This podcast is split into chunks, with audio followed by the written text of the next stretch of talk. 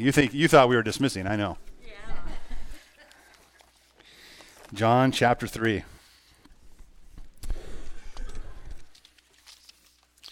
Well, we are we are starting uh, today our series in, uh, in, in the New Testament, Love Ran Red, and we'll be talking about uh, mostly Passion Week. Uh, today we are in the Garden of Gethsemane and get to see a little bit of what happened there and what Jesus went through. But I, again, I alluded to this earlier. I, I really feel like like our opportunity right now is to answer that why question today. You know, if love ran red, what, what is about that love? What what was he focused on? So we're going to be looking at that today, uh, starting in, in, John chapter 3. And I know our text will be in Matthew chapter 26, and there's some in Luke 22 as well that talks about the Garden of Gethsemane. But we're, we're really in John, John chapter 3 because I think if we really want to talk about, we really want to talk about Jesus in his agony and, and talk about Jesus and what he went through, we have to properly understand his motive. All right, so we can understand why he decided to do that. Uh, like I said earlier, it, it's it's kind of gory, right? Uh, you ever watch the Passion of the Christ or any uh, the Jesus movie, and you see you see Jesus getting crucified and spit upon and carrying a cross, and it gets a little gory. It gets your stomach starts to turn a little bit, and you wonder why am I seeing this? Why do I want to focus on this? Why do we call Good Friday good? Because it was pretty gruesome, right? It should be gruesome Friday, but it, we we understand that it was good because it's the day that love really did run red. That Christ's love was exhibited to us on the cross as he bled and died on our behalf in a place that we could not, uh, could not have accomplished what he accomplished. And while we couldn't accomplish it, he came forward and said, I will. I'll step up and, and do what you could never do. And he died in our place to become a righteousness, a purity for us that we, we could never have achieved. And that's why it's so good. So today we're going to look at this agony that he suffered, but we're going to look at why it's important uh, to answer, answer the question of why, and that's important because it aids our mission in being missional. Okay, and so as we look at this, by the way, I want you to look at Jesus, but also understand that Christ is our example of how to live. So we can look at how Jesus responded and how Jesus reacted and what Jesus did, and you and I can take that out as we leave and say, you know, God, I want you to change my heart. I want to be more like Jesus in the, in the ways I, I face agony, in the ways I face pressures from all around. Okay? So let's pray and we'll get started with Scripture. Father, we thank you. Thank you so much for this opportunity to be here today, to love you, to cherish who you are. God, I pray that we would just treasure you more and more as your people, as your children. God, today as we look at the, at the agony that was suffered in the Garden of Gethsemane leading up to the cross, God, I pray that you would, you would just open our hearts and minds to your truth, that we would be receptive to, to see and, and be led where you want us to go. You would challenge us and change us. You would convict us of sin and convince us of your truth that we would leave fully committed disciples who want to be, be and look more and more like Jesus Christ. It's in his glorious name we pray. Amen. All right, so Jesus certainly agonized uh, in the Garden of Gethsemane, and, and we're going to look at this, look at the why behind that. So number one is this: G- he, as he agonized, Jesus was being obedient to the greatest love. He was being obedient to the greatest love. Now, we could have this whole discussion and argument about the triune nature of God God the Father, God the Son, God the Holy Spirit, and how they loved one another to the fullest, and that was really the greatest love that coexisted before the foundations of the world.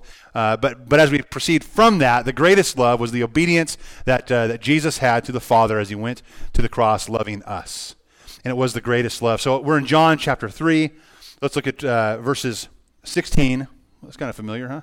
3:16 through 18 said for God loved the world in this way. He gave his one and only son so that everyone who believes in him will not perish but have eternal life. For God did not send his son into the world that he might condemn the world but that the world might be saved through him. Anyone who believes in him is not condemned but anyone who does not believe is already condemned because he has not believed in the name of the one and only Son of God. It's, it's a deep, deep passage. It's a rich passage. And, and we under, I need to understand Jesus' motives. It, it was to love. Uh, Jesus was on a mission, and, and the mission he was on was not a mission to come to earth and find out who's naughty and nice right? He wasn't on a mission to, to like make some money and say, I'm going to go on a mercenary mission. I'll, I'll go do whatever job you want me to do as long as you pay me enough. Jesus wasn't in it for the reward in that sense, right? Jesus came to earth on a rescue mission to rescue the Father's children from sin and death. That Jesus would come and present himself as a, as a sacrifice uh, in our place, on our behalf, accomplishing a righteousness that we could not attain any way else except through Jesus Christ. And I use that word a lot, accomplishing a righteousness. I want us to understand righteousness. It is this, this purity that only comes from God. It is, it is the only, it is this holy setting that when I stand before God, I must have a righteousness that is not my own. It has to be His, or I cannot be accepted. God's righteousness through Christ is this perfection that we could not achieve, and only He did on the cross. And that's why He came. And by the way, when He came, He did not come to be served, but He came to what? To serve and to give His life as a ransom for many. So understand, God loved the world in this way that He gave His one and only Son. God sent his son and gave him to us. Now I want you to turn to Isaiah chapter 53. We're going to see how big this father's love was. Isaiah chapter 53. You don't have to keep your, your finger there in John.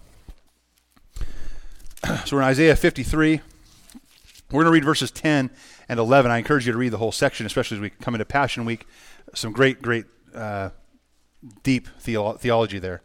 But look at, look at verses 10, Isaiah 53, verses 10 and 11 said, Yet the Lord was pleased to crush him severely. When you make him a restitution offering, he will see his seed, he will prolong his days, and by his hand the Lord's pleasure will be accomplished. Uh, he says he will, uh, he will see it out uh, of his anguish, and he will be established with his knowledge. My righteous servant will justify many, and he will carry their iniquities. So there's this, this sacrifice, this offering that God is, God is giving to us in the, in the Lord Jesus Christ. And this is a prophecy or a foreshadowing telling the story of the cross.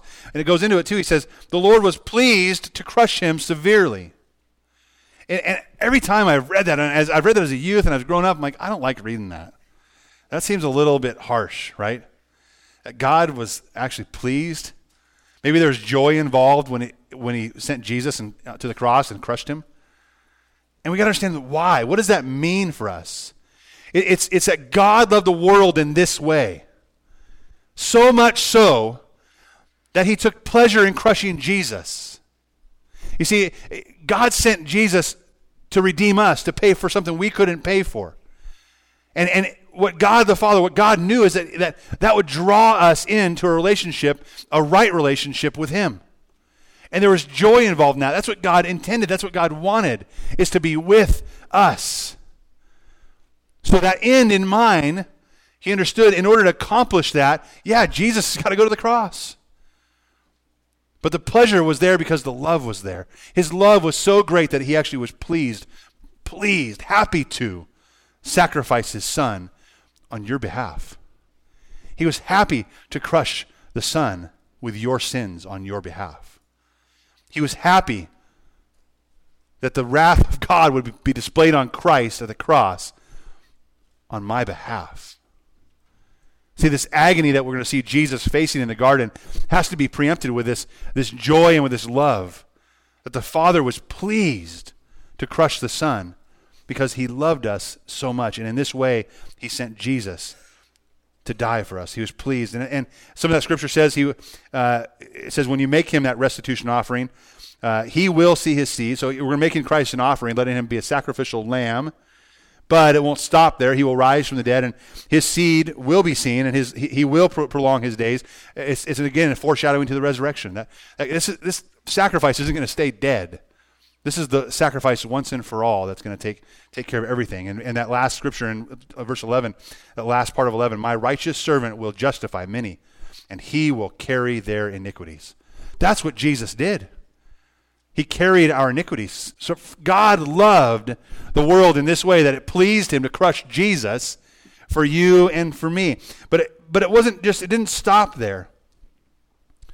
Jesus had a part in this as well, and, and you can turn here later, but in Philippians chapter 2, it tells us kind of this, uh, this story of Jesus and his humility and, and his obedience, and, and that his mindset was not out of selfishness or vanity, like he, he wanted to be put on this pedestal and, and, and gain something. It said he emptied himself and, and he became nothing. In verse 8 of chapter 2 of Philippians, he says he humbled himself. Jesus Christ humbled himself. And what did he do? He became obedient to the point of death, even death on a cross. So it wasn't even that, that the Father just said, You're getting on that cross whether you like it or not. The Son was like, I love, We, as God, the Godhead, loves his children. And Christ went willingly and obediently to the cross so that you and I would have life. He was obedient to the Father's plan to agonize and to die so that you and I could live. Amen? And that's the hope and the joy that we have. It's in Christ. And, and for the joy set before him, he endured that cross. So now we're going to be in Matthew chapter 26. Let's go turn there. That'll be where we camp out the rest of the uh, day, the whole day that we're here. Matthew 26, and we'll begin in verse 36. So number two, number number one, we saw that Jesus was obedient to the greatest love. Number two is that as he agonized, Jesus asked partners to agonize with him. He he he wanted partners to agonize with him. So Jesus, uh, understand the setting. He, he came into Jerusalem, and that was on uh, on sorry uh, Palm Sunday, which is next Sunday, right? He came into Jerusalem. He spent some time there, and then eventually he he, he went into the upper room with the disciples, and he had the Passover meal together. And as he was there, he was saying, "It's time is here, you guys. I'm, I'm this is this is the end. My betrayer's ready to go betray. It's this is the time." T minus however long, and, and I'm going to be arrested and I'm going to be crucified. He, he knew, he was sharing with his, disciples, this is where, where the rubber meets the road. This last three years of ministry have been awesome, but this is what it culminates to. So he, there's a lot of stress on Jesus and pressure on Jesus. He knows that this is coming. He knew that as he shared that last Passover cup with his, with his disciples, that really, really soon, very soon, he would be drinking a cup of his own that God had given him, him to drink that he would be taking on the cup that is going to the cross. So we, we pick it up in verse 36, and we'll read 36 through 38. So after this is after the Passover meal. That says, Then Jesus came with them to a place called Gethsemane. And he told his disciples, Sit here while I go over there and pray. Taking along Peter and the two sons of Zebedee, he began to be sorrowful and deeply distressed. Then he said to them, my soul is swallowed up in sorrow to the point of death. Remain here and stay awake with me. It was time. And Jesus saw the writing on the wall. He knew it was time. Jesus had performed his last miracle. He had preached his last sermon in the synagogue. He had enjoyed his last Passover meal with his disciples. And he now was in ang- anguish. Christ was in anguish. And I don't, I don't think you and I could ever understand or will ever understand fully the anguish that he suffered there. Because he was fully God and fully man, which we are not. And because of Christ and what the, angu- the anguish he went through, we don't have to suffer like he suffered. We don't have to suffer the deep anguish that he suffered. So we will never fully understand and know. But Jesus was to this deep, deep point of anguish, enough so that Jesus, God in the flesh, asked his friends, his closest three, please come here and stay with me and pray. The guys are being watchful at the entrance. You come with me. You pray with me. You, you, you need to know that my deep, my soul is being swallowed up. I am feeling an enormous amount of pressure right now. Stay with me and pray. He said, My soul is being swallowed up in sorrow, even to the point of death. Remain here and stay awake with me. It's important for us to look at Jesus' example. He, he was crying out. He needed his closest friends, his closest allies, to come alongside of him. And for you and I, when we experience anguish, we look, we, when we're in the face of anguish and despair, it is not something to be done alone. The, the burden of the cross was only something that Christ could carry. But the burden facing the cross was something he wanted to share with his, his disciples. And for you and I, as we are in anguish, we must let people know don't agonize alone. Don't agonize alone. Number three, as Christ agonized, Jesus poured out his heart in prayer. He poured out his heart in prayer. Let, let's look at this. And, and we, it, it's this really interesting. This is this, wow, Jesus is, I mean, he's King of kings and Lord of lords, but he's this meek and mild servant who is, who is trying his very best to be obedient to the Father's plan. Look at verses 39 through, 40, through 44. 39 says, going a little farther. So he, he, he said, Stay awake with me. And he probably just, there right there, and he came right over here, just going a little farther. He went a little farther. Maybe he had to have that private moment with his father. So going a little farther, he fell face down and prayed. My father, if it is possible, let this cup pass from me. Yet not as I will, but as you will. Then he came to the, to the disciples and found them sleeping. And he asked Peter, So couldn't you stay awake with me one hour? I mean, Jesus just shared his heart and he was in distress. Couldn't you stay awake with me one hour? How many late night times we've had around the campfire out out between here and Samaria? I'm like, well, why are you why are you sleeping now?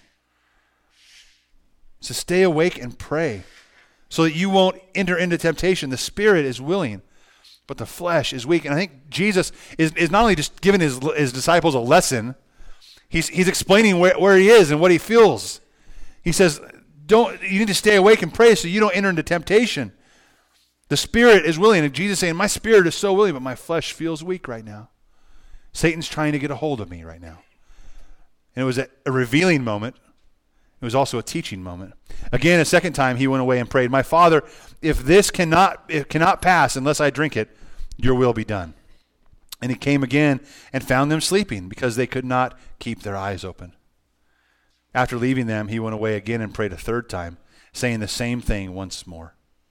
So Jesus is offering this, this prayer, this, this sold out prayer from his heart, saying, God, I, I, just, I need you. And he, I want you to think about the position here, right? He fell face down. He humbled himself and said, I can't do this alone. I have to, I have to pray. How often do you and I just take that for granted that, that Jesus needed that? You and I think, oh, I can handle this on my own.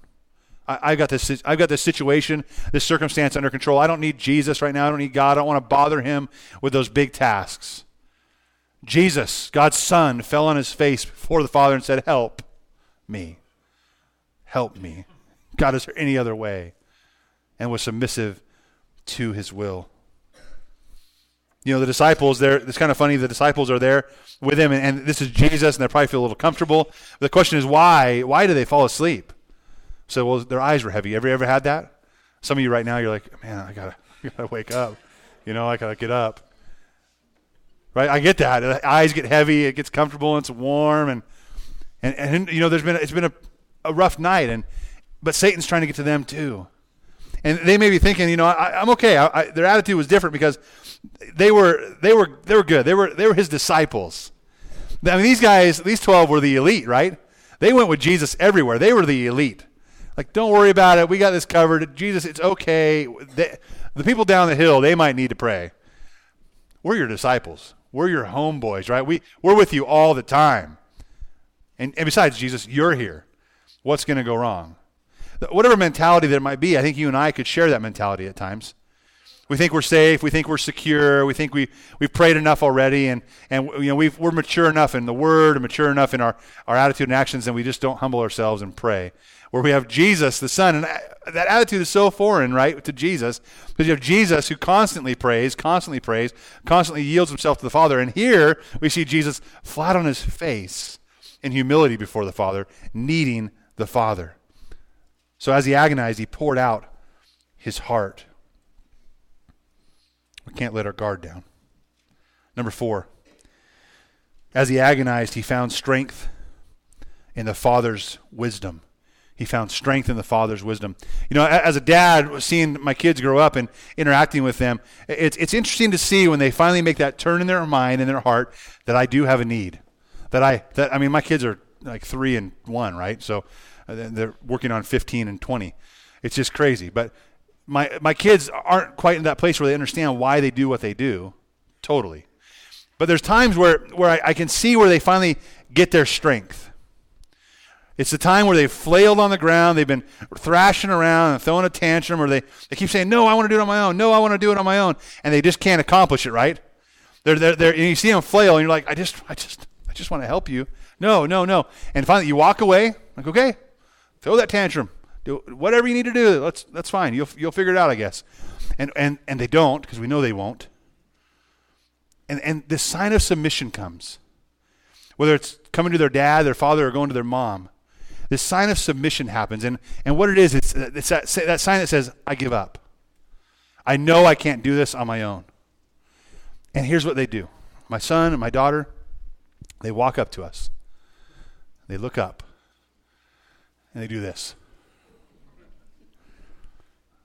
And see, what, what they want is they say, I can't do this. I need you. And they, they, they want to just throw themselves in our arms. And, and they, whether they're crying or, or they're, they're whining or whatever they're doing, they know their deepest need is to get strength from their mom or dad and find rest in the arms of their mom or dad.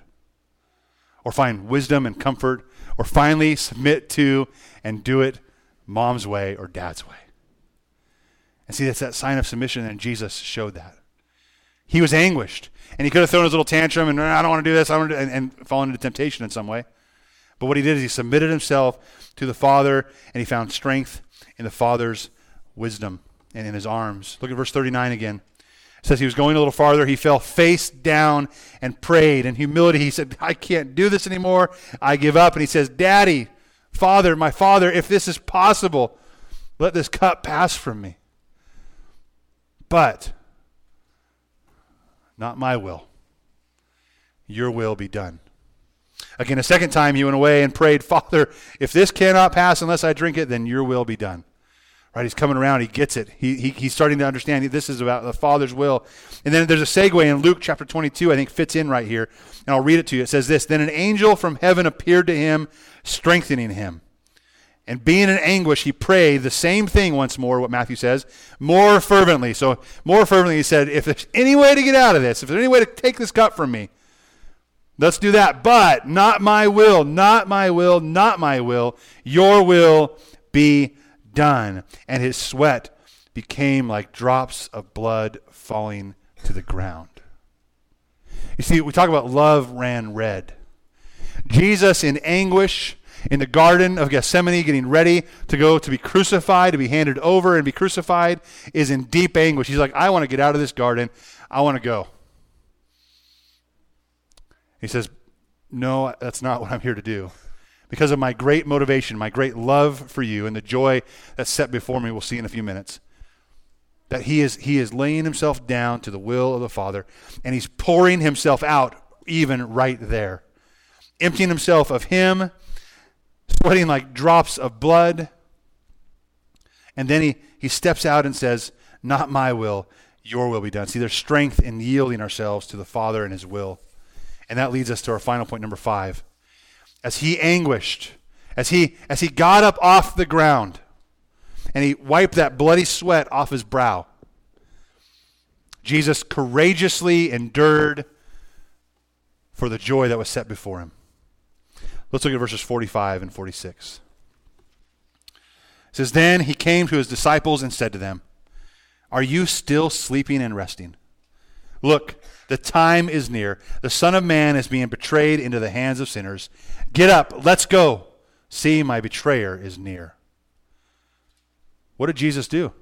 He said, Guys, let's go. It's go time. Mission is starting right now. I prayed, I'm, I'm, I'm fortified, I'm strengthened, and there's my betrayer. Let's walk straight into it. Let's get this done. Jesus was ready to courageously endure because of the joy set before him. See, he had this huge courage because of love that he had for you and I, the love and obedience he had for the Father, and the courage that he found was from the joy that he had set before him that was bef- not, not before the cross, but was coming after the cross. And I, I want to read a, a, passage of scripture or allude to it from Hebrews chapter 12, and it's on your notes. Uh, Jesus, Jesus' mission was not about self preservation, it was not about selfishness, it was, it was about serving us. And, and paying for us that God so loved that he would come in the form of Christ on the cross. And, and here's what Hebrews verse says, and what, what Elizabeth sang about earlier. It says, Let's run this race that's set, set before us with endurance Right? Jesus is thinking about this, and I, I need to run with endurance, and, and, and he's our example of running with endurance. And for us, it says, keeping our eyes on Jesus, who's the source or the, the perfecter of our faith. He's our example. God, Jesus' example was the Father, and he was in the Father's arms, and he ran that race with courage. But here's the example of why he did it and why we can do it. Looking after the cross, he, he said he's a perfecter of our faith, who, Jesus, who for the joy that laid before him endured a cross and despised the shame, and he sat down at the right hand of God's throne. See, Jesus knew the joy of having you and I redeemed and in a relationship with Him far, far surpassed any cross or any agony in, in Gethsemane, any, any crown of thorns. He said, I am willingly going to lay down my life for the joy of redeeming you. I am going to willingly lay down my life for the joy of redeeming you. And that's what he did. The joy that was set before him. And he endured the cross. Keeping our eyes on Jesus means letting the mystery and the hope that's in Christ and that's Christ living in us to be the source of our faith and the source of our strength. That we would begin to treasure his love, we treasure his grace, and ultimately we would treasure him as the offering that he is to us. And, and what, is, what do we do with that treasure? This, this final scripture from 2 Corinthians 4, verses 7 through 9 say this. Says, Now we have this treasure, this treasure of Christ in us.